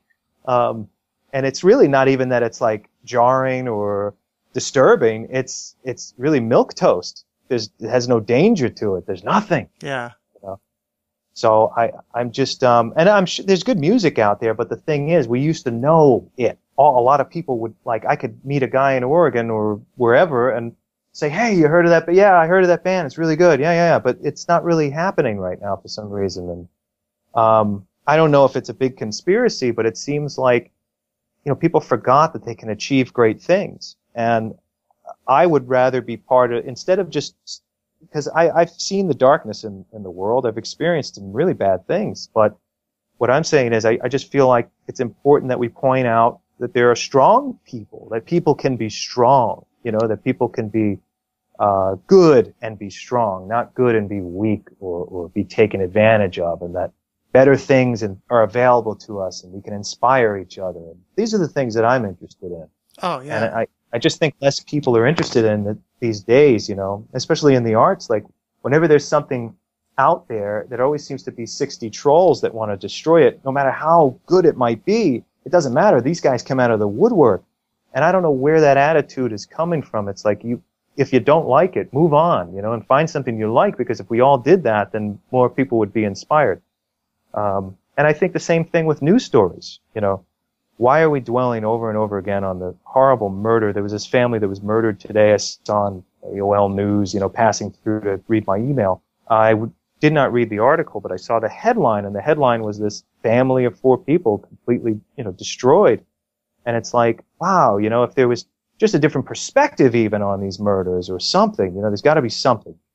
So I, I don't truly believe that everybody has a voracious appetite for seeing people get killed and destroyed and, Yeah. you know, our, our potential taken away. Yeah, I mean, and it does show up every now and again. I just I watched a clip of uh, Elon Musk on uh, I think it was on the Colbert Show, and uh, he was talking about how he's like, oh yeah, no, I want to go to Mars, and probably the quickest way to terraform it is we're just going to drop a bunch of nuclear weapons, heat the surface up.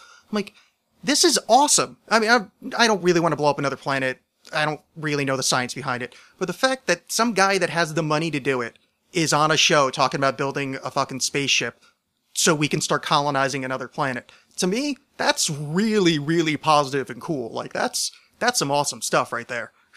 No, it's amazing, and I think, and, and that stuff's so wonderfully interesting, and I, and that's another thing that I have an issue with is because so many, as we're listening to those awesome stories and inspiring stories, then there's the space crab on Mars, where most Yeah. people are the woman standing there on the rock, and it's like,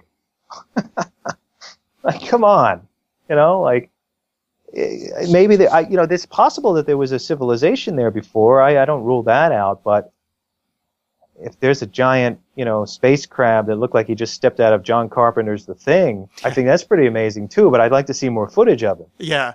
The the part with that is it's just more the manpower by smart observant people spent looking for stuff that at best sort of looks like something vaguely. And it's these people are combing hours upon hours of, you know, Google, Mars, or whatever it's called. And it's a waste of time to a certain extent because not that the search is a waste of time, but that the, the result is like I saw yesterday, two days ago, a floating spoon on Mars. I mean, I think it's tongue in cheek, but yeah, there's a little outcrop that looks like a floating spoon. But to me, Oh, you get- imagine how many hours. Yeah, but imagine how many hours somebody had to spend looking for that. Oh, I know You know- somebody. there was a, the same guy that was in the airport saying that uh, he was there to lead the people. Yeah. Spent many hours on Google Mars, so they're out there. Yeah, I mean, and some of the stuff is really interesting looking at. I've seen videos where people, it looks like evidence of an ancient civilization. So I'm not taking anything away from there being evidence.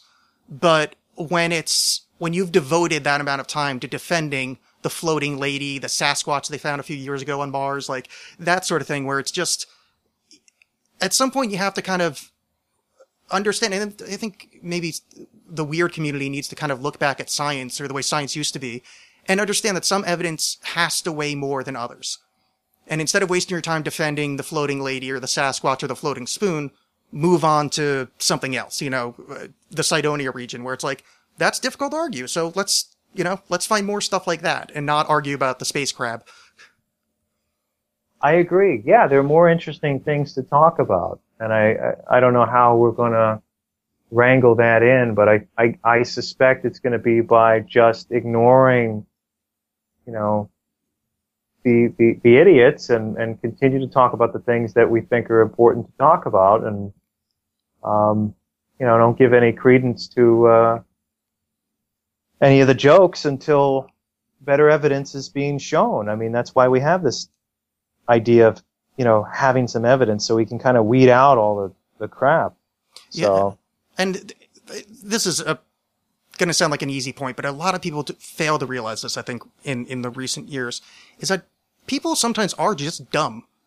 Like, th yeah, they have computers, and but sometimes people are just stupid.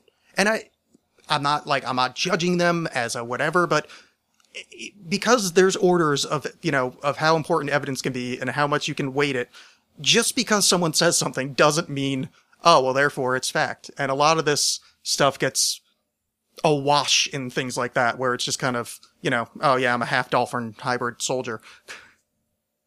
Yeah, no, I, I think it's so important that we the minute somebody makes a claim like that, you need to put your foot down and say, okay, show me.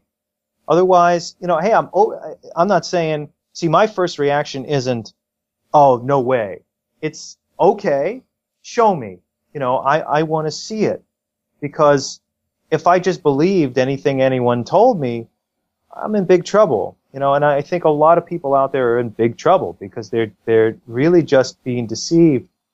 Uh, and there are a lot of deceivers out there. There really are really deceitful people, and who knows what their agenda is. And you know, you, it's playing with fire. You know, because I, I think some of these people aren't just entertaining themselves or it's harmless. I think in some cases, some of these guys really want to put a cult together. You know, I mean, back in 1969, Charles Manson found the girls on the street and got together and brought all the whole bunch of people to a ranch and made them do stuff. But now we have the internet, and there are a couple of these guys out there that seem, you know, who knows what the next few years are going to bring. You could have internet cults that have been brewing for the last three or four years with people that are putting these ideas in people's heads, and then eventually they just listen to anything the guy tells them to do. And trust me, I've seen evidence of this. Hmm. So it's not far fetched. I've, I've seen a few of these things that seem like they're going in that direction. I I don't know specifically ones you're referencing, but yes, I, I know of these sort of things. There's a wonderful Vice special, uh, if anybody has a chance to watch it, where they interview the Siberian Jesus. I don't know if you've ever seen this guy. Um, I forget his name off the top of my head, but this guy, he looks like Jesus, or like, you know, he looks like a white Jesus from Renaissance paintings. And he's got a uh, compound in the woods in like the Ural Mountains in, in Russia, and he claims to be Jesus. And he's got There's, like, I'm referring to a guy in the States that is doing that exact same thing. Yeah. There's, that's the thing. And they're out there. There's a bunch of them. And, uh, yeah, that's, and going back to some people are just stupid. I'm not saying the Jesus guy's stupid, but there's going to be a lot of people that's going to buy it. And yeah, that's a little scary because, well, yeah. guns well, Manson legal. did the same thing. He told them that he was uh, Christ and he was the devil also. He was Yeah. all these things rolled into one. I guess he was saying he was God. Yeah, I, I- well, you know, you can't put yourself in that situation, but he, he just, he, he, he even looked crazy. I did, I, that's one of the ones that I, I have a hard time figuring out how the hell anybody ever followed him. you know, he, I think he did it in such a way where he was an older guy. He saw that these young girls at that time were easily manipulated. He brought in drugs. Remember, this guy's a con, so he's, you know, he's a convict his whole life. He knows how to manipulate people. He knows, uh, he knows how to get in people's heads and he knows true crime and he, he was around a lot of bad people. So, I guess he had, and I think he also had time to read while he was in, in prison, and he read about hypnosis and different things and, and mind manipulation. So it was part of his plan, and he thought, all right, I can get these girls to do anything for me, anything. Yeah. And it was exciting to him because he's a bad guy, you know. And so the, guys like that exist, and I think some of these guys are just all around not so good people, and they're like, hey, there's a lot of gullible people out there. I'll just say I'm the second coming of, you know, any mythological character I can talk about or any unproven character. And, and, and they'll believe me because I'm telling them, just like that, the people that say every few years or so, the world's going to end on this date. Now give me all your money. And these people do it. And Oh, you're yeah. just shocked. Like, how the hell do you believe this guy? But they believe him and they give away all their money. And some of them kill themselves after when the world doesn't end Yeah. and you know it, it's you just i wish i could just grab some of the people that are following these maniacs and say come on wake up but i guess you know the, the there are a lot of weak-minded people out there that are looking for someone to follow Yeah, there's a, it's not a single person now, but I don't know if you're aware of this, but on the 23rd, uh, a comet is going to hit the uh, Earth because NASA said it's going to happen. Now that's not true, of course, but I, can't there's wait. a, there's a ton of stories going around. Apparently there's some ascension event happening and we're going to start vibrating at another. It's just, you know, for some reason it's happening this month. There's one of them. So fingers crossed.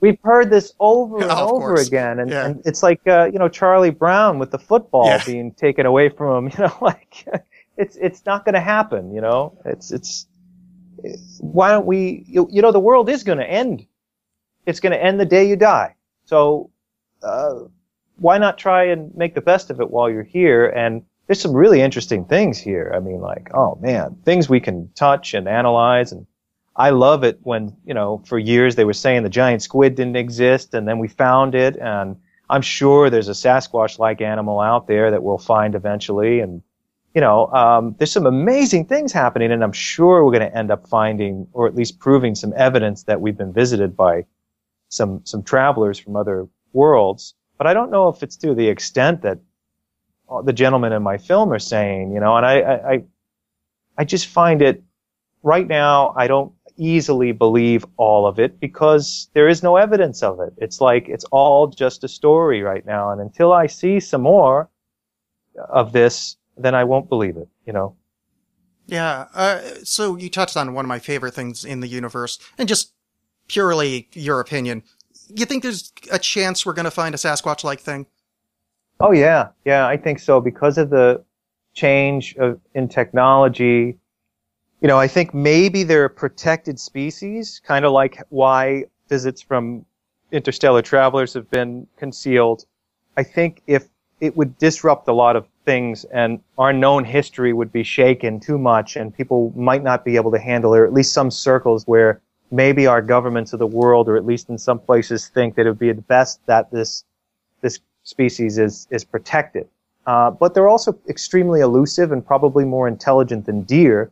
And in a lot of cases, you can have expert hunters go out and not find any deer. You know, uh, so they're extremely elusive. They have the vantage point. They live up in very vast and distant high areas. And people have been seeing them for years. So I don't think they're a hallucination. Different cultures have seen them uh, that didn't know about each other uh, and didn't share share information with each other.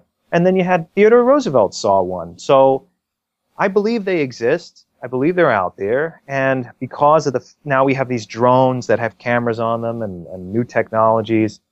I think we'll end up finding one. I think the smart thing to do is if anyone's truly going to seek one out, um, you know, try and not kill it, but tranquilize it, take samples, and then let it go and not let anyone know exactly where you found it so the thing could live and not be hunted down by a bunch of crazy, you know, maniacs with guns that just want to put a Bigfoot head on their wall.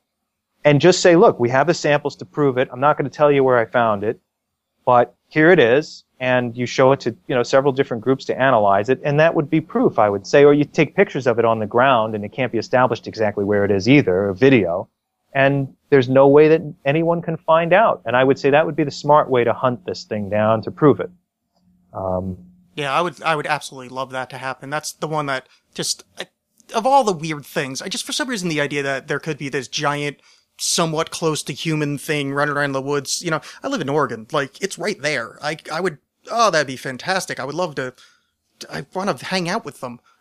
I, th- I think they're out there, man. I really do. There've been enough people that have seen them, just like they, you know, I, I mean, the people that I love. I never saw one myself, but I, of course, believe that there, they've, there's too many people that have seen these flying discs in the sky for many, many years, and people that I love have seen them, and I, I believe it 100% that these people saw these things, and you know, we've been visited, and I, I, I mean, the, you know, how could you not believe what Jesse Marcel uh, the story that he told uh, in regard to the Roswell crash. I mean, or, or other credible cases, or astronauts that have seen things. I mean, they're out. Th- these things are out there. But again, we ca- just because we have some very credible people and some good evidence to back up these other s- things uh, doesn't mean we should believe in every little story that comes out or that's told by a guy who says that he's the reincarnation of Jesus or something. Yeah. You know, like I'd say run away from that guy. Anybody that says they're Jesus, go away. You know, like run the other direction. Yeah, if yeah, if if there's a major book about you and you've been dead for a while, I don't want to have business with you. There's there's something's going to go wrong. There's going to be a compound at some point. Yeah, I mean, there's always some guy who you don't want to let in your home that says he's the reincarnation of this amazing, you know, character in history or mythological character. I would say most likely it is not the reincarnation of that person. yeah, I mean, I'd be fun. Again, I would love to have, and it, they never show up. Is I would love to have someone say, "Oh, I'm the reincarnation of Secundus Valoris." Oh, uh, who is that? never, never was in a history book. I I lived to I was 25. I died in the legions of Rome, and no one ever knew my name. That'd be cool. There, you would you would think there'd be a lot more of those stories than the, you know, 1700 people that think they were Napoleon or a reincarnation of an Egyptian pharaoh. Yeah, I was the reincarnation of Chef Boyardee. Yeah. You know, like oh, that would be wonderful. I would, yeah, well, maybe, maybe I'm going to start my own thing. I'm going to change my name and claim to be a reincarnation of, of somewhat modern people. yeah, why not? Yeah. So, uh, all right. So we're going to wrap up here. I wanted to ask you, well, one, I wanted to say one thing. Who, did you work on the sound design? Is that, or did you hire out? No, well, I did the sound editing, sound design, uh, sound recording in a lot of cases, Okay. and I had a guy do the sound mix. And on our discs, some people have made the mistake of putting the, the, the, the sound button on the surround sound mix when they don't have surround sound. So just to anybody out there that has the disc or is ordering it, make sure you have on the stereo sound.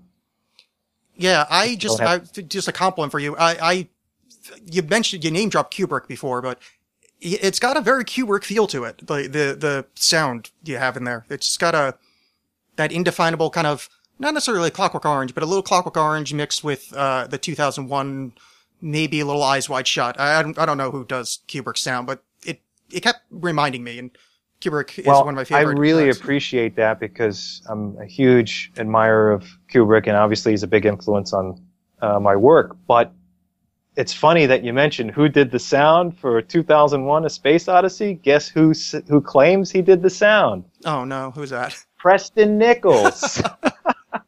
Oh, that's awesome. You know what? Yep. Actually, I think I did know. I think I read into that somewhere. That's fantastic.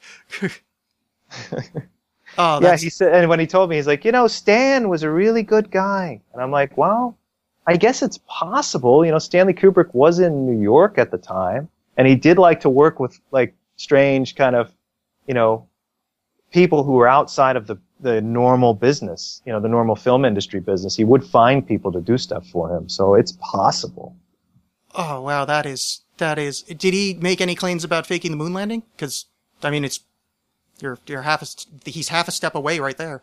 I didn't. I, you know what? I'll talk to Preston about that next time. I did not talk to him about that, but I did talk to Preston. He also said, but he said a lot of things. He said that he did sound for Star Wars. This is all uncredited, of course, because you don't see Preston Nichols' name in the credits of these films. Yeah. He did sound for Star Wars for George Lucas. Him and George were, were close, and that Doc Brown in Back to the Future was based on him. Really? Yep. That's fantastic. Yeah, he. Well, I mean, good for him. He's got a he's got a great career going for himself, although uncredited. yes, it's all uncredited. So Uh, I don't know. I don't. You know. He Well- says a lot of. I well, I'm I'm almost sorry I mentioned I didn't I mentioned the Kubrick thing because now he's going to claim that he did the sound on your movie. No, I did that. I did Yeah. that for sure. Well, not according to him, because I I believe that your brain was wiped, and you're actually much older than you are right now because you were regressed. That's a possibility, and that I was Chef Boyardee in my past life. I, frankly, it's it's not much more outlandish than some of the things that I've run into in in the Fortean es- esoteric world. So, uh, yeah. So, well, I think we pretty much covered all all we had to cover. I mean, again, uh, really enjoyed the film. It was uh, quite a quite a quite a relaxing relief from some of the things I sit through on YouTube. And so we actually watch like, oh, there's acting and oh, you you you got lights and and, and it looks good and so oh, it's so good. I really appreciate that. Yeah, because it's weird. I think, you know, I know the movie played at the International UFO Congress, and the first time, the first version it played there, I- I was subject to the same kind of prejudice in a way because they're very serious about, you know, the UFO research, and so am I and all. But I think the argument was that I heard from one of the judges over there was that the reason why my film, it was nominated, but it didn't win because it's too stylistic. And I'm like, well, this is a film festival, isn't it? You know, and the and the thing that won was a five-hour collection of talking heads, the same group of people you see in every show Yeah. talking about the same stuff with the same still pictures over and over for five hours. Now that's great, but you need to take imagery seriously. You know, the, I, I put a lot of my research into the images, you know, because that's how I, t- I, I, I, I, delivered the, the information to you through symbols and through images and there's a lot of subliminal imagery in there too, and that I've spent a lot of time on. And um, you know, I, I think just because it's stylistic, anybody out there that likes to research these things, open your mind to that because it's just another way of delivering the information. However, there are tons of interviews in the film too, as you know, but. Um, I, I don't I don't know I don't understand the prejudice uh, and not taking a, a movie seriously because it has style. You know, that's just a way of portraying the information. Yeah, I I think a lot of that is just simply kind of childlike, pedantic things where it's stomping their feet because they can't do it. Because I people don't make docu. They say this is a shocking documentary, uh, uh, you know, like the YouTube UFO type stuff, and it's it's not a documentary. It's it's clips of things with a robot voice or somebody with an incredibly incredibly thick accent uh, uh, trying to do the narration, where it's uh, you know I'm not being prejudiced against them, but it, it's an English language documentary. You probably want someone that's quite good at English to be the narrator. It's just a pretty simple, Yeah, like you know, Werner Herzog. yeah, yeah. There you go. but he's he's so depressing that it's almost fun to listen to him. Oh, he's great. I think Yeah. he's got a, a wonderful sense of humor. I think Yeah. a lot. It's so dry sometimes that a lot of people aren't don't realize he's being funny. yeah, I like him. He's got he's just such a strange delivery, and his films are, are are usually quite interesting. But yeah, it's he's he's a unique individual in the in the world of uh, filmmaking. Oh yeah, he's great. He's a big inspiration, man. I I, I really like guys like that, and it's going to be sad when they go away. So I think we need some new guys like that that are willing to take a chance and be dangerous in all ways and break the rules. You know, and I think that should be done in all aspects of life. You need to you need to break rules. Yeah. Well, I mean, if you need me to get eaten by a Bigfoot, I will. I'll I'll I'll nominate myself. And uh, Yeah, let's do it, man. I, you know, I, I, I want to. Well, the the expedition that I was kind of explaining to you that I want to do that, and I want to get the right people. I don't want to just get four people who are interested in in Bigfoot to run around and make duck calls in the middle of the woods. I want to get expert hunters, and I want to make sure that our our expedition is concealed. That we're not telling people exactly where we are because I feel like there's some responsibility involved. I don't want to be the guy who calls out exactly where these things are and then have them get destroyed by a bunch of crazy people who, you know, just want to get a piece of it. So I would be very careful as to, I would never t- disclose the location, you know? yeah, I I I believe that's uh, probably the best way to go about it. It's just I the the money involved for something that is you know very difficult, uh, you know, if not impossible, to try to you know capture actual evidence. That's I think that's the reason that we haven't seen a really good you know uh, full either you know professional documentary or you know actual proper scientific group go out for it. Well, maybe we can do it. You know, like I have an interest in a, in a Sasquatch story. It's an isolated story, really, and I might do it as my next or one of my next, uh, you know, paranormal uh, themed docudramas because they have a really, it's cool, it's an awesome story, uh, and and maybe we can uh, we can attach an expedition to it somehow, uh, but make it make it count and not promise anything. Let's just show you what great lengths we would go through to do this Yeah. and how smart we would be about it. And I would say there needs to be a base camp and it needs to go on for like a month. You know, it needs to, we need to be out there for a month. So I, I think that would be the best way to do it. I think it'd be good. And then uh, one more. Th- have you ever checked out the ECETI Ranch? Uh, no, but I'd like to. Oh, it seems like something uh, it'd be right up your alley because apparently it's one of those places where if you hang out there for you know a week, you're going to see a UFO or some kind of strangeness. It's, Oh, is this the, the Skinwalker Ranch? I think that's I think that's another name for. it. I don't know if they're the same thing. It's in Washington. Oh no, that that might be a completely different one. Yeah, no, uh, the one I was thinking of was in Utah, and I, there's a couple of people that are interested in me making a movie about that, but I don't know. I, I want to make sure I can organize everything before I decide. This other Sasquatch story is much more intimate, but I'm I'm always open to hearing of any uh, ha- paranormal happening or unexplained happening for a future project for sure. Oh, I'll send you the information over. It's I mean I haven't been there. It just seemed interesting, and uh, it seems to be one of the few places that it's certainly not guaranteed, but that I've heard of people that are just you know friend of a friend that went there and went, oh, you know, actually shit happened. Not Yeah, please, Yeah. please send me the information No, for sure. it. But uh, yeah, on that note, I've I've kept you way too long. Um, what? Oh, it's uh, been fun. Yeah, no, definitely. I'm I'm quite glad uh, we got in contact with each other. what uh, where can we send people to get the film, to get in touch with you, to uh, send you their vast forty-page manifestos about how they're reincarnated, you know, some other chef? or, or Orville Redenbacher. Oh, yeah, yeah. If, if, if you if you um, if you go to montaukchronicles.com, you can uh, email me and you can order either the DVD or special edition Blu-ray. There are a lot of extras on both of those discs, more on the Blu-ray. And you could go to Amazon and order the Blu-ray or DVD uh, of Montauk Chronicles, and um, you can email me from the from the main website, either mtkchronicles.com or montaukchronicles.com. Oh, fantastic. Yeah, well, uh, th- thank you for coming on. Uh, good times. I'm very glad that uh, you're into the, the broad spectrum weirdness because it's hard for me to keep on one topic, so it works really well. No, this is a good one, Alex. I can't wait till uh, I'm able to post it around. uh, yeah, thank you very much. And uh, I will uh, see you on the internet. I'll send you some stuff. Thank you so much. That's it.